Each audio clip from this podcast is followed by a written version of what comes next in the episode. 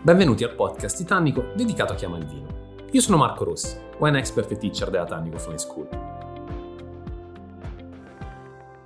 So già che dicendo prosecco eroico in molti di voi storceranno il naso, però di fatto è così, esiste anche il prosecco che proviene da viticoltura più eroica. Va detto che quando pensiamo a questa tipologia di vino, a questo territorio in Veneto, quindi siamo nel nord-est italiano, siamo portati a immaginarci intanto una viticoltura più di pianura, tanti ettari di fila, quindi una sorta di industrializzazione proprio del, del vino, ma non è proprio così. C'è la zona più storica, quella classica, quella del, della DOCG, del Prosecco Superiore, quindi di Conegliano e Valdobbiadene, che invece è caratterizzata in non poco proprio dalle tante colline. Abbiamo poi la collina di Cartizze che a suo modo può essere considerata eroica. Il territorio comunque di Cornegliano Valdobbiadene difficilmente ci porta ad avere vigneti che superino i 450 metri di altitudine, quindi questa sicuramente non è una componente di eroismo. Non abbiamo un suolo con una sfida così elevata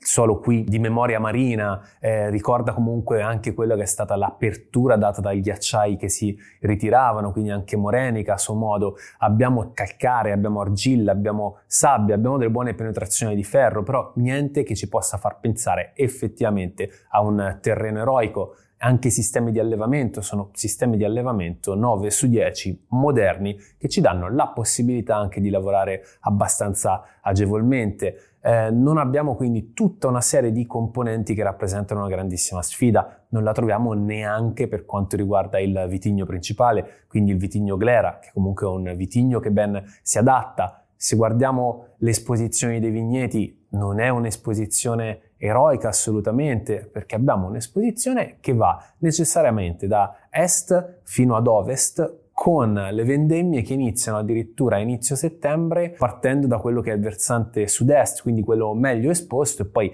via via invece andiamo verso, verso ovest. Quindi qual è il, il, il segreto? Qual è il motivo per cui si può parlare di prosecco eroico? Sono le rive.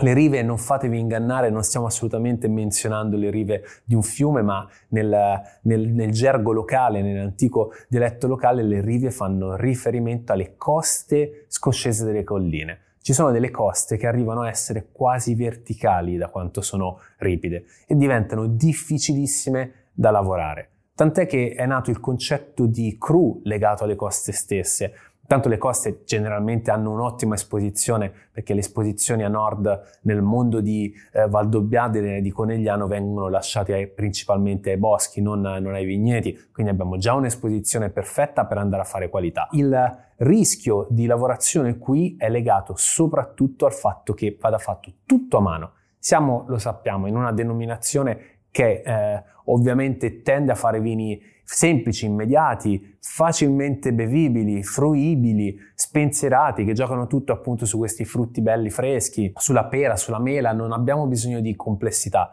Ecco, sulle rive invece, anche grazie a delle escursioni termiche più importanti, andiamo a trovare più complessità e diventano dei cru a tutti gli effetti. Quindi si va ad esprimere la massima qualità che il mondo del prosecco può appunto portare nel, nel bicchiere attraverso quella che è una viticoltura più eroica.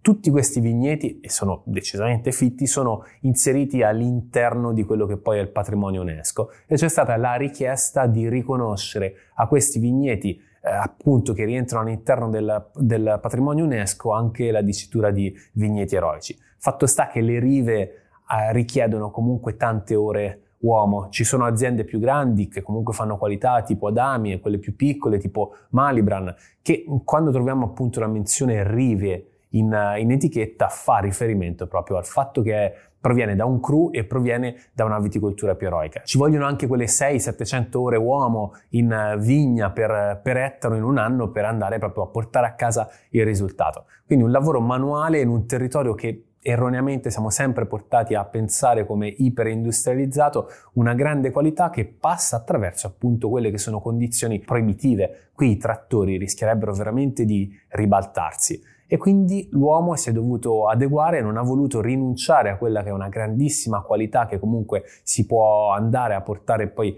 in, in bottiglia e ha deciso di continuare a lavorarlo. Ed è giusto che venga riconosciuto attraverso appunto la dicitura Rive anche un valore economico più elevato perché comunque il dispendio per andare a lavorare questi terreni è decisamente alto.